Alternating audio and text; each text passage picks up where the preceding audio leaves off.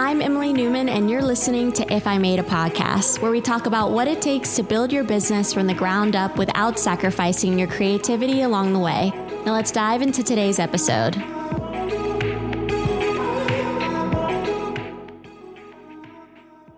Hey everyone, thanks so much for joining us for episode two of If I Made a Podcast. And I am here with the lovely Mary McLeod, who started off as assistant to the blogger, and now she runs all of our marketing at If I Made. Mary, thanks for joining us. You're welcome. so, this episode is actually continuation from episode one. So, if you haven't had a chance to listen to episode one, I would highly suggest jumping back, taking some time to listen to it. I share a little bit of my story about how I started my first business once wed and then how we got here today, which is the beginning of If I Made and how did If I Made come to be. And so for those of you who have been excited about this upcoming episode, we're going to be talking about something called insights and how do you run an insight study with your audience. So, one of the most common questions I get is How did you come up with the idea for If I Made? And I love sharing this story because it's something anyone can do. You don't have to be especially good with numbers or have any really special skill set to be able to conduct an insight study. And you don't have to spend any money to do it. So I know a lot of us at the beginning of our entrepreneurial journeys, we don't have a lot of resources at our disposal. So good news is this is something you can do today and you don't have to buy anything. So yeah, this is a way to test your ideas without the financial risk uh, you don't have to have investment backers or anything like that. So I'm excited to hear how this works because this is always the stuff that you lock yourself away for. And we get the idea at the end of it. So, yes. So, if you listen to the first episode, you'll know at about seven years into my first business, Once Wed, I kind of hit a crossroads where I was unsure about where to take the business next. I was wanting to create some type of product, but I wasn't quite sure what that was going to be. And around that time, um, Sarah did serendipitously, I brought on a consultant from who was working at LinkedIn to help me with some BD, some business development. And she's the one that actually taught me how to do this. And I said this in the last episode, but it's really been transformative in the way that I approach any new ideas. I would not try to add on additional service to my current business or even start a new business without using this insight study. So essentially, I like to think of an insight study as a Venn diagram. In one circle, you have something called quantitative data. In another circle, you have something called qualitative data. And in the third circle, you have your intuition. And where all of those circles meet in the middle is what we call insights or, you know, opportunities in the marketplace. That's the sweet spot that you're looking for. Yep, definitely. And I have approached businesses before using just my intuition. And it worked sometimes, but other times it didn't. So the reason I love this method is that it really is a way for you to, I think, give you the highest chance of success. Is it guaranteed? No, but nothing in life really is. Whenever I think about approaching risk as an entrepreneur, I'm trying to minimize my risk in every way possible. And using this study is something that will take a little time on the front end, but it saves you so much time and money on the back end because it really allows you to vet an idea on a really small level quickly whether or not you should pursue it or potentially move on to a new idea. So I'm going to use Once Wed and If I Made as an example of the insight study, but obviously I really believe that this can be used for any type of product, physical, digital, or even adding a new service onto your existing business. So about seven years ago, was running Once Wed. Obviously, being a wedding blog, we knew that a large majority of our audience was brides. And when I started working with this consultant, one of the things that she instilled in me, and I, you know, I think is so true is, is when we get really close to something, especially our businesses, sometimes we don't see them very clearly. And especially for me, I mean, when I started Once Wed seven years ago, I feel like our audience had changed so much, but I didn't really have a really good understanding or grasp of who our audience was today. So she said, we got to run a survey. That's how we're going to be able to figure out all the information that we need to know about our audience is kind of where we begin. So we ended up doing this really big survey. And one of the unique things about Once Wed that I never really could like pinpoint was why are all these different people from all these different walks of life coming to Once Wed? Because I would meet women who were in their 50s and 60s who had been married for 30 years. You know, they weren't coming to Once Wed to plan a wedding. And then I would meet girls who were in high school or, you know, beginning college who were really a long time away from getting married. And then obviously we have vendor professionals and then we have people who have nothing to do with weddings.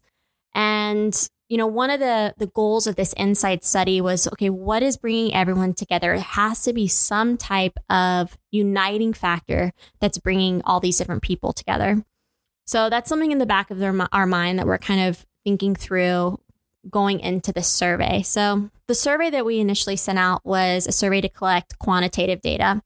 And quantitative data are questions, things that you can really quantify. So are you male or female? You know, what's your income level? Zero to 30,000, 30 to 60,000. You know, what part of the country do you live in? What industry do you work in? So these are kind of quantifying questions that allows us to be able to begin kind of putting people into different segments because the, the reality is, is most brands have multiple audiences that they're, you know, potentially marketing towards. And for us, we were trying to really hone in on, okay, we can't be everything for everyone which audience is going to provide us, you know, the most opportunity, which is the one we really want to target moving forward. So, this initial survey that we sent out, we sent out through our email list, we sent out on social media, we put it up on the blog. We got thousands and thousands of people filling it out. And from that initial big survey, what we wanted to find next was something called qualitative data. So this is more quality data. This is information that you pull from getting one-on-one with people. So what we ended up doing was is we ended up going to that survey and just picking a bunch of different people randomly. We picked wedding vendors, we picked women who had been married for 30 years, we picked women who were not even getting close to getting married, we picked men that read once wed. And we got on the phone with them and had a list of questions that we asked them. You know, what about once wed do you love? You know, what is once wed doing well? What could once wed be doing better? What are you struggling with in your own life right now? You know, what's a pain point for you? A pain a pain point is something that we like to think about as like what's the thing that you're struggling with professionally or personally? Because a lot of times people can't tell you what they need, but they can tell you what they're struggling with. So these one on one conversations really allowed us to get an even deeper understanding and insight into what is that uniting factor that's bringing people to once wed? So, just a tip, you know, kind of going into these interviews, it's always helpful. You want to have the, the same exact questions that you ask everyone because you want to have that consistency in the data. But one of the things that I've learned over the years is that whenever there's a moment of silence, we have a tendency to want to fill that space. And what I found in these one on one interviews is that in those moments of silence is actually when people reveal things that you wouldn't even think to ask. And so when you're interviewing someone one on one, you know, that pause, as uncomfortable at it as it is, it's amazing what can happen when you let people, when you give people time to kind of pull together their thoughts and what they reveal next. Just, I feel like we actually gathered a lot of information that we didn't even know to gather. It's like one of those unknown unknowns, right? Because we just, we didn't try to force conversations on these phones. We allowed for silence and we allowed for the silence to bring about questions. And I think one thing that also was probably helpful is doing these over the phone. Uh, people tend to reveal a little bit more when you're, it's just like when you're selling, you don't want to sell over email or anything like that. Um, you want to get the emotional reaction and exactly that. You have that space to let them think and not lead them to something like is this what you're trying to say? Which is a natural inclination but to kind of sit there and let them think about what they were trying to get at and finally get it out and reveal probably things that they're not they wouldn't be comfortable emailing you. Maybe like you know i'm struggling with pricing or right. i'm struggling with feeling this creative rut. Mm-hmm. um, so it's probably those things that people were revealing in that blank space that you were feeling. Yeah and you also, I think, want to be mindful about who's conducting the interviews as well. So we made sure that whoever I talked to didn't know who I was in context of Once Wed. And for people that did know who I was, she ended up, the consultant ended up interviewing them because we didn't want them to feel pressure or like they had, you know, they couldn't be honest and real about what they were really struggling with or what they didn't like about Once Wed at the risk of hurting my feelings. Because one of the things that you learn running a business is that feedback is actually a really good thing. Feedback helps you improve your product, it helps you improve your service. That's always such a hard part. I feel like embracing feedback and seeing the good in it because no one wants to hear that they aren't doing something well. But one of the things that I've just learned to embrace over the years is actually that feedback is a great thing and it just gives me more opportunity to create better products for our students and our customers. So this is, you know, keep that in mind when you're conducting these is if you are very close to your audience, you may not be able to get a true picture and perspective of how they really feel at the risk of them not wanting to hurt your feelings.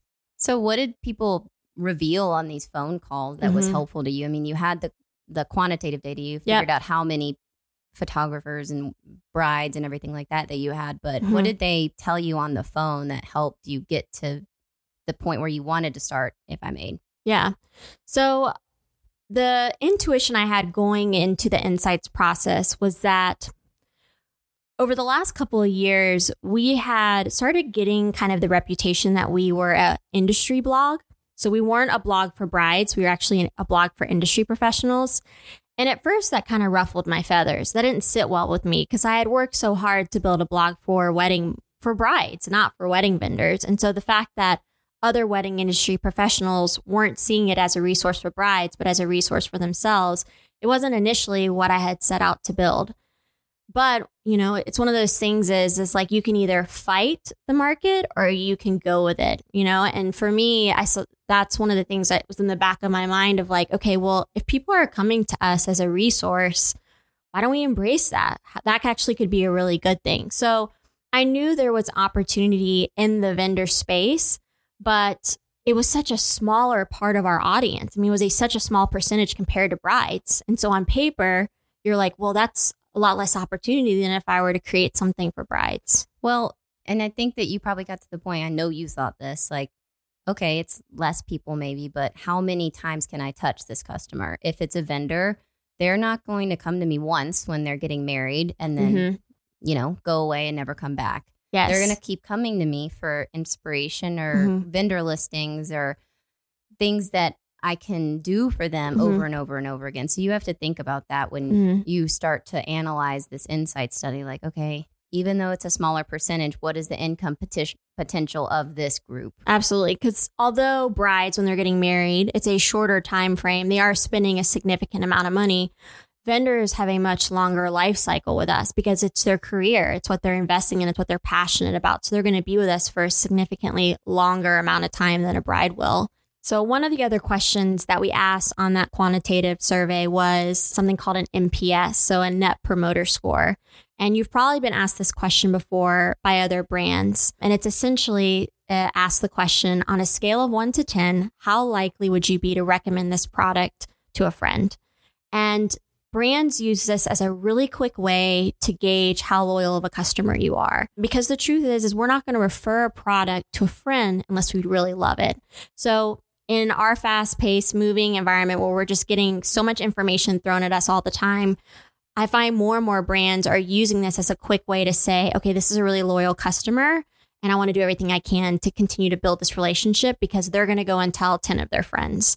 So what we found was is that our NPS was very high with brides, but it was even higher with vendors. So although brides were a larger part of our audience and we had a high NPS with them, our vendors were even higher. So they were actually an even more loyal and engaged customer than our brides were.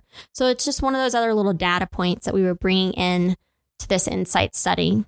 After doing all these interviews and after taking all, gathering all the survey answers, we ended up writing down information, all this information on post it notes. And we covered her house with them. I mean, when I say there were probably 2,000 post it notes all over her house and we just put them up everywhere. And we just started going through and beginning to try to identify patterns between all of this information that had been distilled to us. And going into this, my first inclination of what was bringing everyone together was beauty. I thought that's the uniting factor. People love beauty, and we feature a lot of beauty on Once Wed, not only because we show people's one of the happiest days of their life and love is a beautiful thing, but just aesthetically, we're known in the industry as a beautiful wedding blog. And although people did say beauty was something that brought them together, it was actually creativity that was uniting people. an appreciation for creativity, a desire to be a creative. They worked in a creative field. That was the uniting factor. And I'll never forget being there and looking down at my paper and realizing, oh my goodness, it's creativity.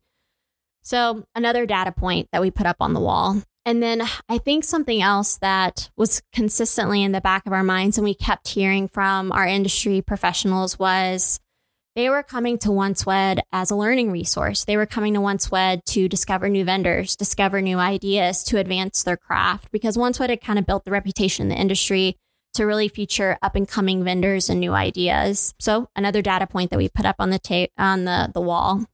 And then probably the the other one that really sticks out to me is the majority of our audience were women and a lot of them were moms. And a lot of them had the desire to run their own businesses, whether that was full time or a side hustle, but they didn't have the resources to attend workshops because of time and money. I mean, going to a workshop is a big investment, um, not only from a financial side, but from a time perspective. And having kind of these big data points in front of me, what clicked for me was what if we create an online learning platform that's affordable and accessible that's connecting all of these creatives that people admire and look up to and allows them to teach other creatives how they built their businesses and how they hone their craft. Because at that time, online learning was not big in our industry. There was no online learning in the wedding industry. The only opportunity was to go to an in person workshop.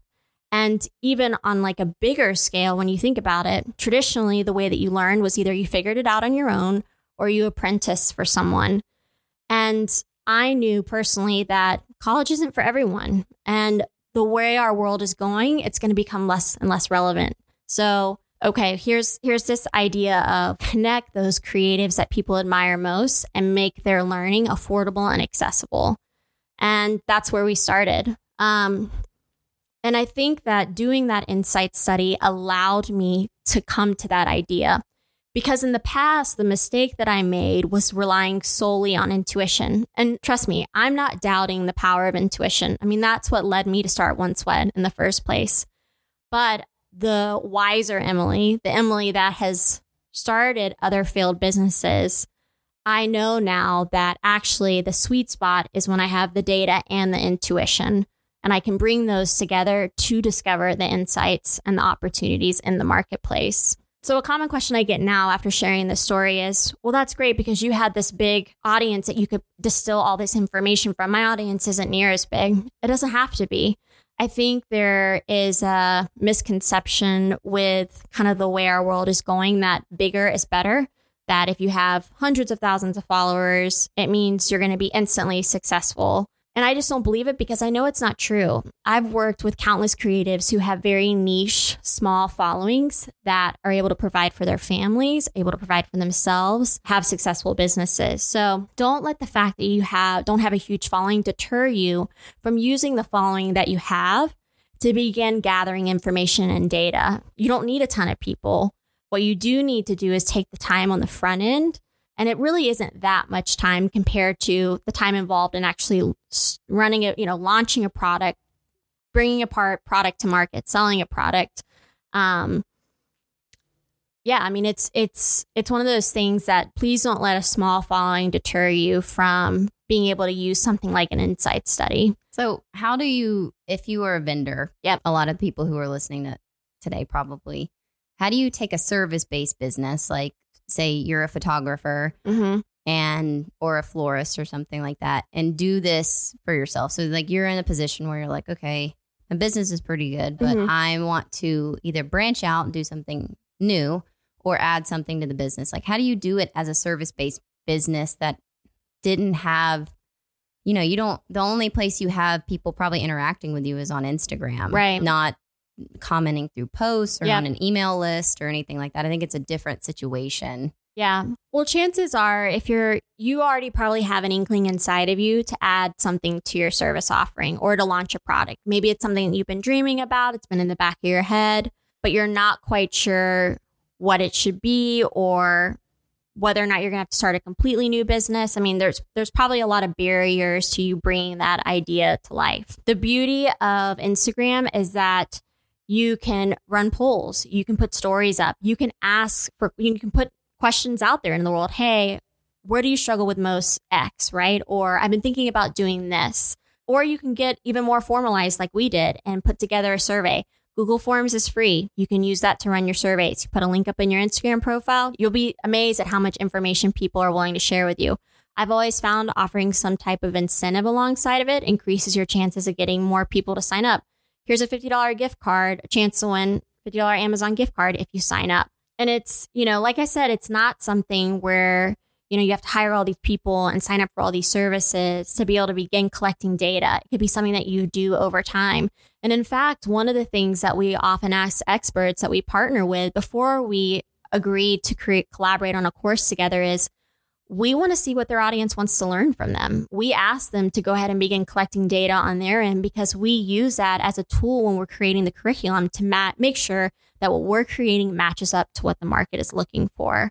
So I think for service based businesses, sometimes it's a little bit difficult because as a florist, you're trying to think about, well, if I don't want to create a physical product, what is another additional service that I can add to my business? And you know, I would just encourage you is that service for vendors or is it for brides? Because you have both. And who is your audience? Is your audience majority brides or is it majority vendors? That's probably going to have a huge, that is going to have a huge impact on when you launch. Is it going to be aligned well with who's already following you? And if it's not, you're going to have to put a plan in place to reach those people. So this is all information that you can get so easily nowadays. And that's to me like the beauty of social media is it's right at our fingertips. It's just how are we positioning it? Another question that I often get is, well, I have no audience in what I want to do. How do I use this insight study? And I would actually suggest a book called Running Lean for that. It's how to iterate an idea from A to Z. And I've used this before to try to vet an idea in a completely different industry that had nothing to do with weddings.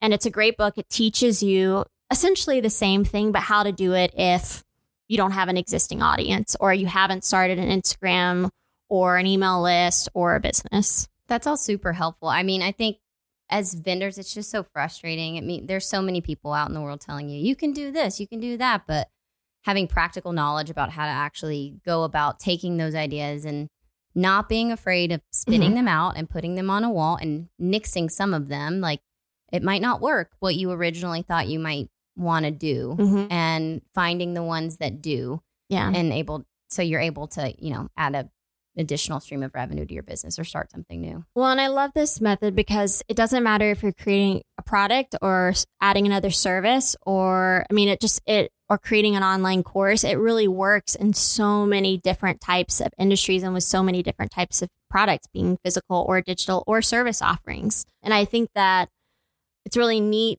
now looking now compared to 10 years ago to see so many people in our industry who are a wedding photographer but they also sell presets. And you know Pixieset came from a group of photographers right? So people are branching out to diversify their income but i also think as creatives we get bored easily. So we have varied interests and we always are kind of pushing ourselves to do something new. So this insights method is a great way to kind of vet those ideas on the front end and saving you a lot of time on the back end. Yeah, like as a florist, you might be surprised that a lot of your followers are in the fashion industry and they have small boutiques and, you know, they need weekly deliveries. Or as a photographer, you know, you probably have a lot of brides who follow you, but brides get married, brides have babies. Mm-hmm. You they need pictures of those babies. And that's all stuff that you can fit into your current business and your schedule that you just need to think about in a different way. Like, I'm a photographer. Okay. I shoot weddings. What else can I do? Think about the things that fit within your schedule and your business and mm-hmm. what you can add. And it, it, you might be interested in what you find out and who makes up your audience. Yeah, and I think the hard part too is service based businesses, which the majority of wedding vendors are, is, you know, if you're not working in the business, you're not making money. And I think for a lot of entrepreneurs, we're working towards this goal of residual income, which is income that's coming in. We're not actually having to earn it because, you know, you go through different seasons of life. If you decide to add another, you know, baby to the family and want to take a year off, if you're a wedding florist, that's going to be really difficult to do unless you have a team of people that can execute on your behalf. So I love this idea too, because I really feel like it empowers vendors and any creatives to be able to grow their brand and their business to where eventually they have the balance in their life that they're looking for, which is probably working less than that they're working at the beginning of when they start a business.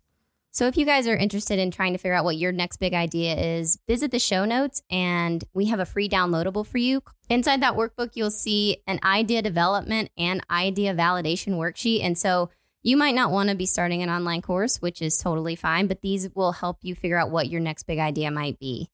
What's on the next episode of If I Made a Podcast, Emily? So, we're going to talk a little bit about how you can double your revenue by adding a new product or service. Ooh, so taking that idea and actually putting it into action. Yep. All right. Exciting stuff. See you next time. Bye. Hi there. Make sure to go to iTunes and rate, review, and subscribe to our podcast so we can keep coming back to you because we want to know that you're listening.